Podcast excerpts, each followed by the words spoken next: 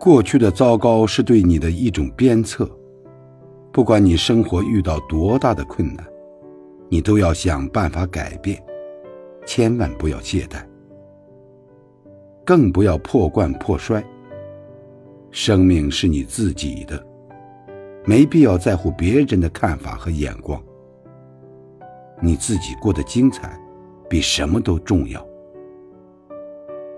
只有敢于放下昨天的人，才有资格享受今天，拥抱明天。看过一句话，深以为然：放下过去，才能成就未来。